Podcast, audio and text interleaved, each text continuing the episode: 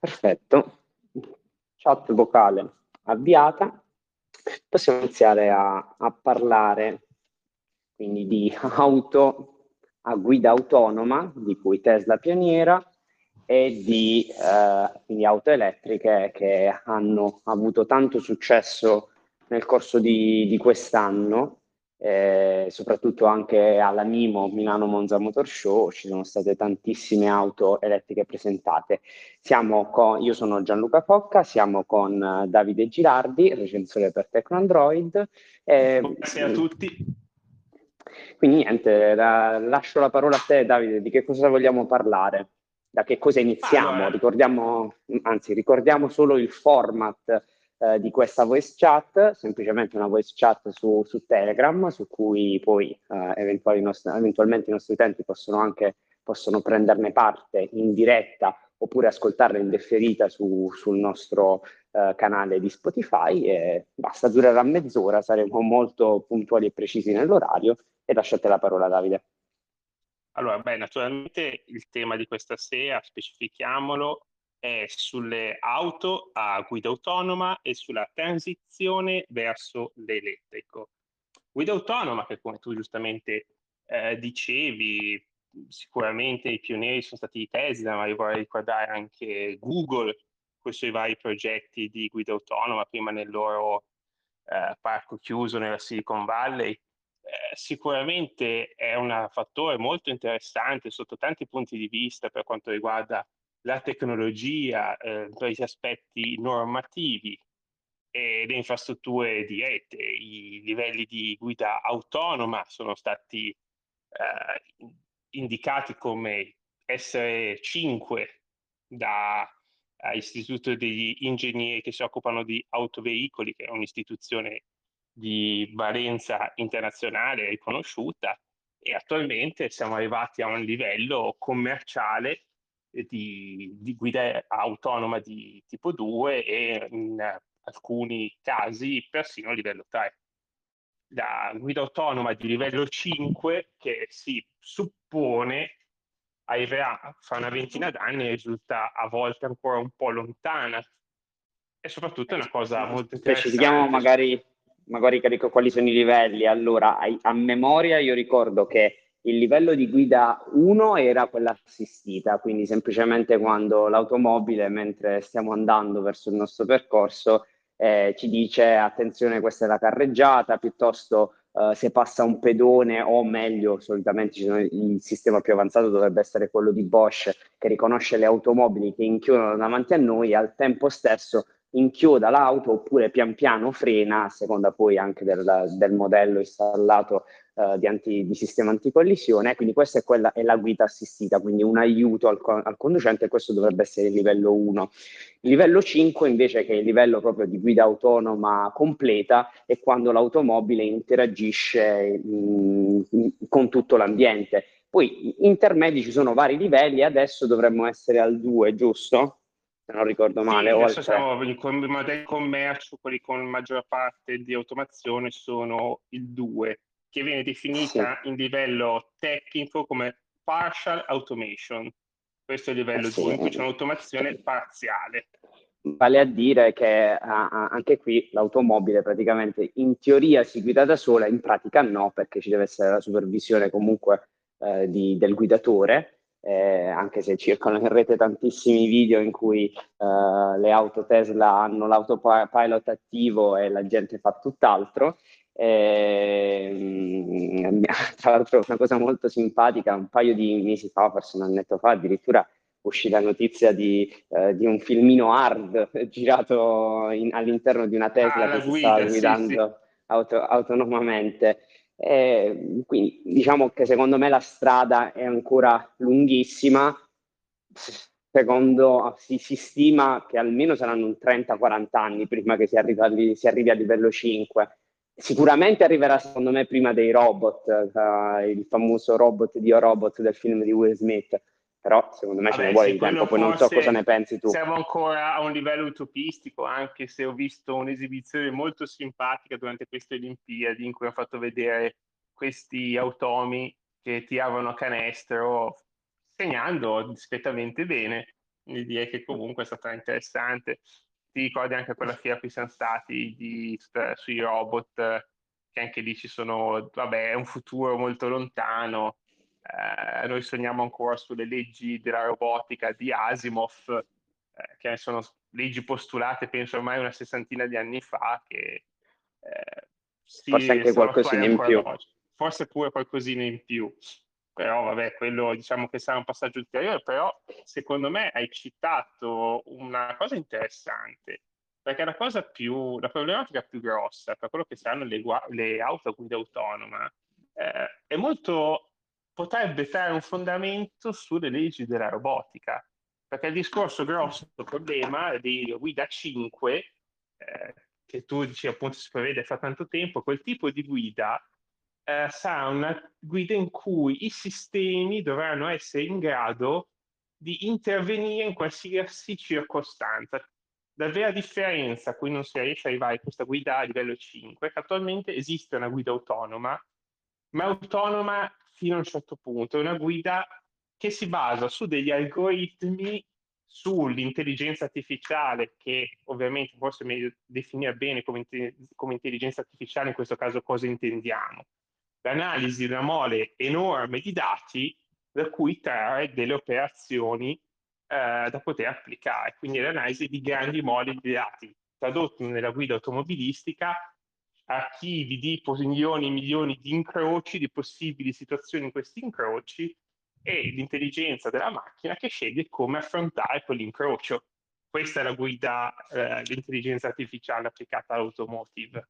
Sì, ma mo- esatto, ma molto, molto semplicemente, cioè praticamente eh, bisogna mh, mm, far diventare l'auto praticamente umana, cioè quindi avere una sorta di uh, infrastruttura hardware che sono ad esempio gli occhi per quanto riguarda le telecamere, ma al tempo stesso avere una specie di capacità di pensiero e soprattutto di previsione che al momento ha, sembrerebbe avere solo l'uomo sulla faccia della Terra eh, quindi esatto. prevedere, o sebbene a grandi linee, il futuro, magari un pedone, un bambino, un, un oggetto che esce all'improvviso. Adesso le automobili, esce, succede questa determinata circostanza, ci deve essere un programmatore, comunque un uomo, che va a programmare a dire se succede questa determinata cosa, fai questa de- quest'altra determinata cosa. Quindi al momento non è la macchina che si autoprogramma come l'uomo che riesce a interagire e quindi poi effettivamente a, a, cambiare il suo modo di fare, ma è l'uomo che deve, che deve uh, spiegare alla macchina che cosa fare in quelle determinate circostanze. Sulla strada le esatto, circostanze sono infinite. So- adesso le automobili agiscono su una programmazione preimpostata eh, non c'è un dinamismo, diciamo che c'è una risposta statica dell'autovettura quanto per come è stata programmata. Non è un, un sistema dinamico. Sicuramente sì. questo richiederà un investimento infrastrutturale enorme che è andato a toccare i temi del 5G, perché saranno necessari reti di veicoli interconnessi, eh, strade. Ma secondo me anche più del 6G secondo me è ancora presto anche per questa generazione. Il 5G eh, comunque a quel che si è visto, abbiamo visto, è ancora molto acerbo. Secondo me bisognerà attendere davvero il 6G poi per, uh, per passare a questo step successivo. Quindi al momento 5G la vedo più nell'Internet of Things, un miglioramento della rete 5G, però non c'è questo passo generazionale. Passo generazionale invece che parleremo forse nella seconda parte che è un po' più tranquilla, un po' più sciolta, meno formale rispetto a questa, di questa, di questa voice chat, che è quella legata alle auto elettriche. Eh, il passo generazionale che sembra esserci nel prossimo futuro da quel punto di vista.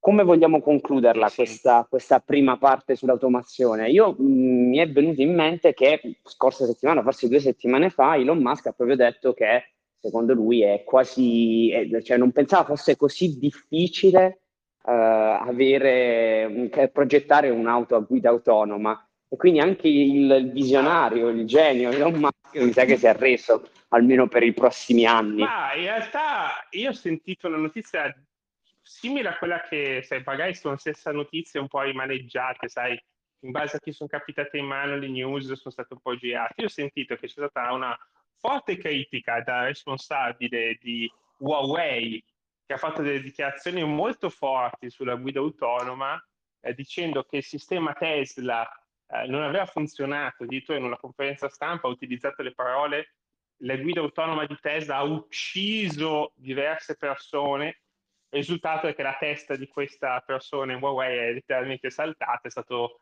eh, obbligato a dimettersi, a fare delle scuse e quindi effettivamente mm. non è solo Elon Musk ad avere dei dubbi su questa sfida che a quanto pare è Beh, molto ecco, più, più, complessa. Molto probabilmente Huawei insieme a Google sono i due antagonisti a Tesla da questo punto di vista sulla guida autonoma, perché comunque anche Huawei ha investito notevoli risorse eh, sul settore automotive. Noi in Europa non l'abbiamo visto per nulla, ma in Cina le risorse in ricerca e sviluppo sul settore automotive sono state molto importanti da parte di Huawei. Quindi se l'ha detto, evidentemente ci sarà un, una base uh, di verità, anche se secondo me addirittura accusare di aver ucciso mi pare un po' eccessivo perché alla fine cioè, non si può accusare l'inventore della pistola di aver uh, ucciso persone, si, si, può accusare, ma semmai dell'utilizzo improprio. Al momento Tesla ribadisce all'infinito, e io l'ho provata la Tesla, eh, le ho provate anzi a un paio di Tesla,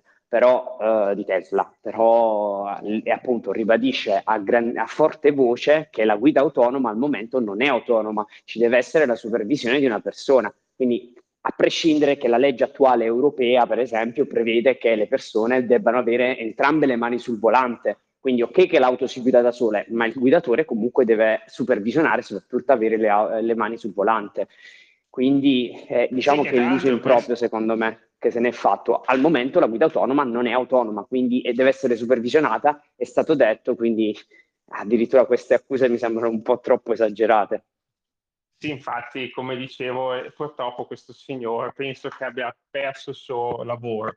Che però su questo discorso si collega ai punti di cui parlavamo prima, la robotica che trova un'applicazione, perché il grosso problema sarà etico, perché tolti i messaggi di marketing fatti per vendere queste auto in cui si parla di guida autonoma, in questo momento la guida autonoma, è come dicevamo prima, non è autonoma nel senso che è in grado di decidere da sola e quindi permettere al guidatore di disinteressarsene, ma la normativa europea, che in questo momento parla di una normativa sperimentale, soprattutto in Francia e in Italia, questa cosa è stata regolamentata abbastanza bene, in cui però il ruolo e la responsabilità rimane in carico al conducente che viene definito come controllore, ovvero questi sistemi funzionano, ma l'attenzione del controllore, del guidatore, non deve mai mancare.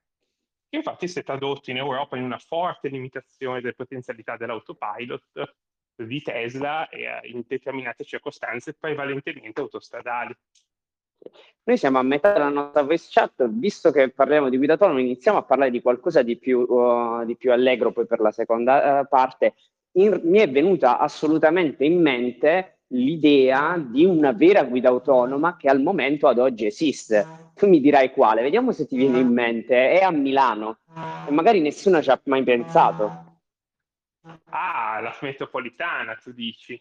Esattamente, sì, al momento dal 2012, se non ricordo male, a Milano, e non so se in altre parti del mondo, però sicuramente ho visto anche a Perugia c'è una specie di funicolare sono a guida autonoma effettivamente, quindi a Milano c'è una metropolitana che si guida completamente da sole, cioè, quindi non c'è proprio il, il macchinista, non, ma non c'è nessuno, nemmeno alle stazioni, ai tornelli, non so se mai nessuno ci è andato, è vicino a casa mia e c'è questa metropolitana che, che fa tutto tutto da solo, però lì non ci sono un sacco di variabili, non c'è il pedone che attraversa, magari ci potrebbe essere qualcuno magari, che non l'ha vista, di, potrebbe dire c'è la, pers- c'è la variabile, magari, eh, non so, la, la, persona che si butta o il pallone che finisce, l'oggetto che finisce. No, perché ci sono delle specie di uh, divisori, quindi praticamente quando arriva il treno si aprono queste porte bianche, porte trasparenti in vetro e permettono alle persone di entrare. Quindi non è la classica metropolitana, è sempre sottoterra, quindi sempre da quel punto di vista è un treno normalissimo, però però non, non è aperta, insomma, non, non, nessuno si può buttare, quindi anche più sicura da quel punto di vista, però è completamente a guida autonoma. Credo che lì veramente ci siano dei supervisori, ma saranno due, tre, quattro macchinisti. Sicuramente ah, c'è un sistema di videocontrollo da remoto, esiste la possibilità di agire sul veicolo. Diciamo esatto, che anche mettono, c'è una guida autonoma supervisionata. Però supervisionata, cioè non c'è un, macchina, un macchinista per ogni eh, treno, ci, ci saranno 3-4 per tutti i treni in circolazione e poi anche lì, appunto, credo che quello che è il massimo che possono fare, più che altro lì sarà frenare al massimo, far riprendere il viaggio. Boh, sinceramente, per il resto è completamente, completamente autonoma. Ma passiamo alla seconda parte più simpatica di questa voice chat e quindi di tutta la, la, parte legata alla transizione elettrica. Quindi tutte le auto sì, adesso... Parliamo, parliamo, delle cose che ci piacciono, allora, sicuramente questa pioggia di incentivi statali pazzesca che c'è stata anzi adesso sono stati approvati di nuovi, eh, soprattutto chi abita in certe regioni sono degli incentivi fortissimi. Sì, in particolare abbiamo visto mercato, in Lombardia. Sì, sì, in Lombardia Però... a gennaio rottamando un diesel si portavano a casa 18.000 euro di incentivi, adesso sono circa 14.000 sommando incentivi regionali e statali. E ci sono dei modelli interessanti, il mercato è diventato bello caldo, ci sono tante soluzioni tecniche diverse. Non so, te Dicevamo in, in apertura, eh, vai, a me onestamente tra tutte le elettriche che provate non sono tantissime. sì, esatto, anche, anche su, sulle termiche normali, però diciamo che tra tutte quelle che ho provato non sono state tantissime, ne ho viste tantissime, ne ho, ma ne ho provate poi alla guida veramente, saranno 4-5, eh, però tra tutte quelle che ho provato quella che mi è piaciuta di più onestamente è la 500 elettrica. È veramente un piccolo, un piccolo gioiellino eh, per chi ha provato la 500 normale, il modello che hanno prodotto, intendiamoci, dal 2008 in poi, eh, ci sono stati dei, dei, miglioramenti, credo, estetici dal punto di vista del frontale. Il retro a me non piace tanto, è un po' troppo schiacciato, però dal punto di vista degli interni c'è un abisso di differenza, cioè proprio un'altra tipologia di auto, assomiglia molto più il cruscotto e tutti gli interni a una Jeep Renegade, a una, una Compass, eh, quindi è molto più un'auto seria da quel punto di vista rispetto alla classica 500. Tuttavia il costo è esorbitante, mi sa che il modello comunque top di gamma, quello con 400 km, arriva quasi a 40.000 euro senza incentivi, quindi diciamo che proprio una vera 500 non è. Eh, quella è quella che sicuramente mi è piaciuta di più, anche se secondo me ha comunque degli, delle pecche importanti, una tra tutte il peso, eh, almeno io ho provato la versione da 400 km di autonomia, quindi sicuramente le batterie saranno molto molto pesanti, però sulle buche in città praticamente sembra di, di avere l'auto sempre carica con, non so, mh, uh, centinaia di, di litri d'olio, che ne so, veramente... Sai che questo è un tema importante. Io vedo che in tantissime prove delle elettriche parlano del pacco batterie montato bassissimo, baricentro eccezionale per la guida sportiva. Effettivamente poche volte viene citato il fatto che il pacco batterie abbia un peso importante, tale da richiedere sospensioni più rigide indubbiamente sulle nostre strade piene di buche eh, si fa sentire. No, esatto, quello, quello, che poi tra l'altro mi viene in mente, io mh, queste auto elettriche le ho guidate sempre e soltanto uh, a, a, Milano, io vivo a Milano come, come, come si sa penso, eh, eh, però mh, uh, sono, sono, di giù, sono pugliese. E mai uh, nelle strade, oddio, no, quelle pugliesi possono ancora andare, però ce ne sono diverse altre nel sud Italia mh, che non sono affatto buone a Milano onestamente si sentono, io immagino in de- soprattutto in determinati pasini come si possano sentire queste buche, cioè onestamente non mi ricordo nessuna auto, nemmeno le supercar su cui sono entrato eh, e quant'altro che ab- avessero delle sospensioni così rigide poi perché per il peso così tanto importante eh, secondo me questa è una cosa da, da, da, prendere in considerazione perché chi vuole l'auto sportiva sicuro non, non, non, compra un'auto elettrica perché deve sentire il rombo, deve sentire eh, tutta una passione dietro, quindi deve essere un'auto comoda. Secondo me il peso mh, mm, incide parecchio sul non acquisto anche, eh, quindi queste sospensioni molto rigide, poi senza parlare delle tempistiche di ricarica che sono un qualcosa di a dir poco ridicolo ancora al giorno d'oggi. Eh, non ricordo perché onestamente non l'ho caricata io la 500 elettrica, eh, però la, lì si parla comunque almeno per una, una percentuale di un 80%, almeno 4-5 ore di ricarica. Eh, 3-4 ore con la ricarica veloce. In un mondo per cui occorrerebbe uno speciale a parte.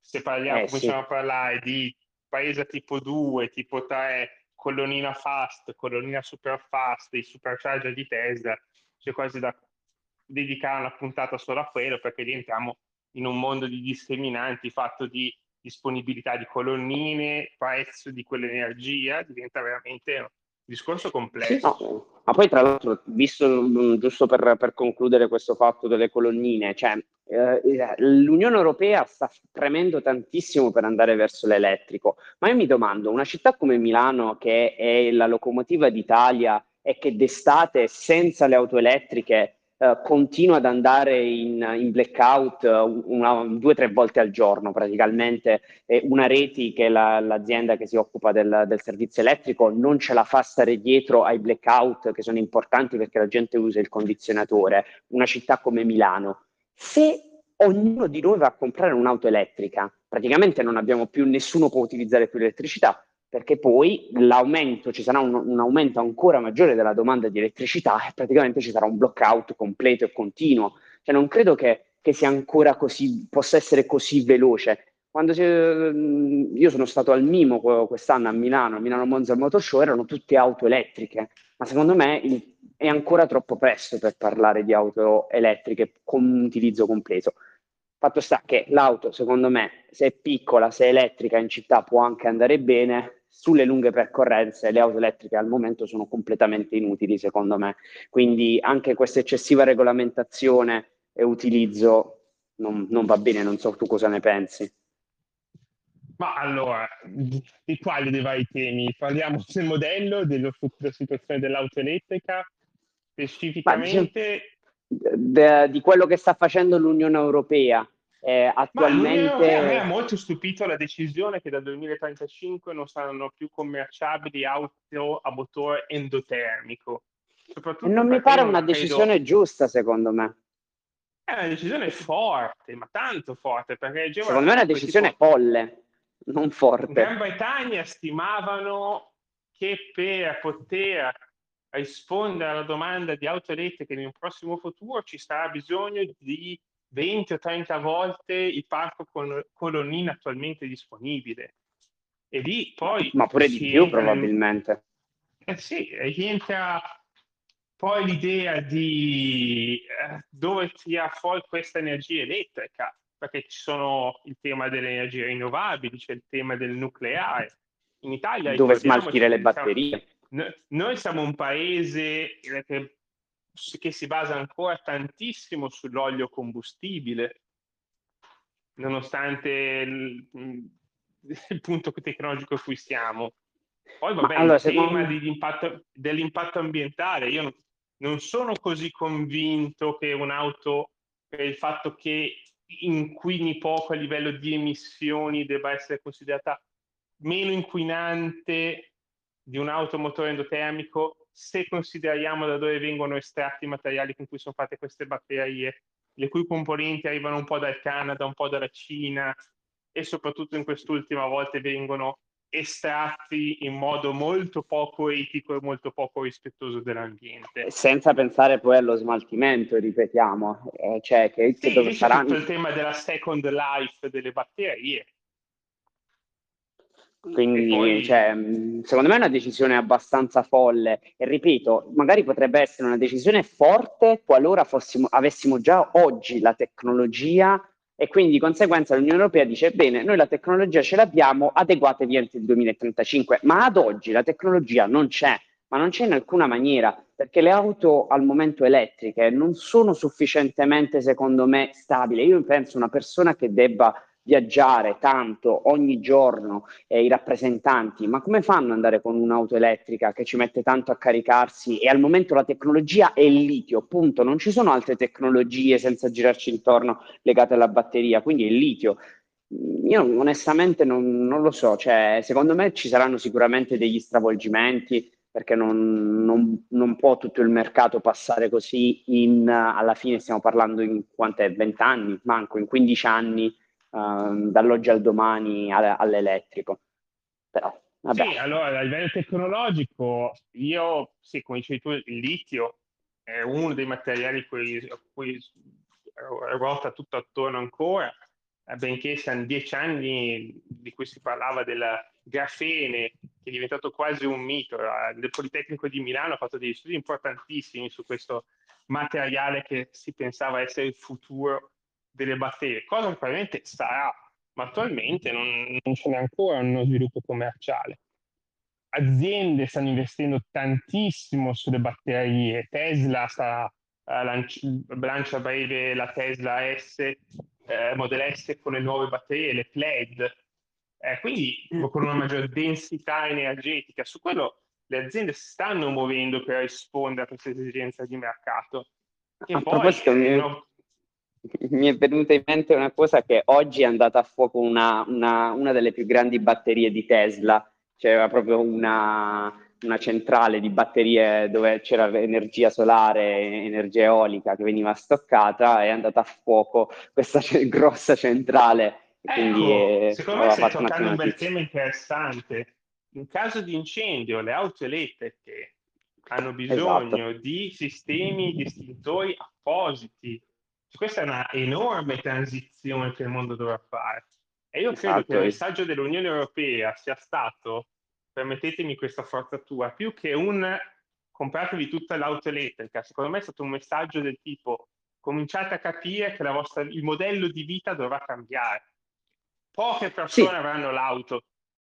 Da quel, da quel punto di vista ci sta, però a quel punto eh, non è tanto al cittadino che bisogna rivolgere questo appello quanto ai governi, i vari governi, perché per me ci sta che poche persone debbano avere l'auto, va benissimo. Mm, adesso ci sono due o tre auto a famiglia, va bene un'auto a famiglia, però devi creare una città veramente sostenibile, eh, ben connessa, mm, a, a, misura di bici, devi potenziare il trasporto pubblico. Ci sono tante cose che in Italia io non credo, non si sono fatte per cento anni, non credo che le faranno nei prossimi 15 anni, però mai Ma dire mai. Una diciamo. svolta chiave potrebbe essere questa pandemia che ha distrutto purtroppo centinaia di migliaia di vite, che però ha portato in tanti paesi nel mondo lo smart working, che tante aziende non volevano applicare. In un futuro potrebbe, in potrebbe la, la mobilità sarà sempre di più un lusso, perché anche perché per quello che riguarda non solo la mobilità quotidiana, ma anche i viaggi, le vacanze, ci sono dei temi ambientali fortissimi, se pensiamo a quello che è l'impatto ambientale di, di un aeroplano, di una nave da crociera. Me è stato più quello il messaggio dell'Europa. Mettetevi in testa che il futuro sarà fatto di smart working, sarà fatto di mezzi pubblici, sarà fatto di auto magari non di proprietà, tantissimo car sharing. Eh, volendo citare Jeremy Clarkson in The Grand Tour, e che futuro di puntini puntini. Vabbè, Vai, concludiamo. Visto... Un petrolhead. Ricordiamoci che un vero successo in questo momento delle auto elettriche è uno, sono divertenti, ma tantissimo. Questa coppia, sì. questa potenza che rilasciano nonostante manchi eh, l'amato suono di un V8 o di un bel V6 busso, sono auto divertenti. Vero, vai, veramente due minuti perché già abbiamo sforato. Ti volevo chiedere, io l'ho detta qual è la mia auto elettrica preferita. Eh, la tua? Io qua voglio andare controcorrente. Io dico l'auto che comprerei in questo momento. Una Ossia? BMW e-Type. È un modello ah, benissimo, l'esatto modello che io spalle. detesto. Un modello esatto, che ho esatto, guidato perché... ed è un modello terribile, con degli interni mostruosi, bruttissimo esteticamente al tempo stesso pieno di bug. io l'ho guidata un paio d'anni fa. Io sono più un tipo che va al sodo. È un'automobile eh, ma con così strettissime e che ha la particolarità di trovarsi nel mercato dell'usato a un prezzo molto appetibile. Che non la vuole nessuno. Esatto, ma ha una particolarità. Esiste il modello con il range extender, ovvero questa macchina monta un piccolo generatore. Generatore, sì, che è un'altra stupidaggine di quelle mai viste. Ma no, invece è molto interessante perché l'efficienza del carburante attraverso il generatore e è poi trasformato in corrente il motore elettrico ha un'efficienza maggiore rispetto a quello che è il motore a combustione. Io ho sempre trovato un motore, una macchina interessante, benché BMW si sia un po' persa di appeal nell'elettrico. Adesso ha lanciato dei modelli in pompa magna presenti anche alla fiera a Milano che abbiamo visto.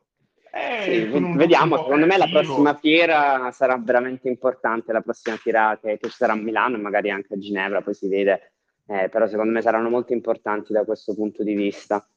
Va bene, vai, non rubiamo altro tempo a chi ci sta ascoltando, mm, ci vediamo nel caso o ci sentiamo con tutti, a, con, con tutti direttamente tra due mercoledì probabilmente, eh, nulla, parlando di un'altra tematica. Vuoi dire qualcos'altro Davide? Niente, è stato un piacere, speriamo di essere stati interessanti. Un saluto Dai. a tutti. A presto, ciao. Ciao.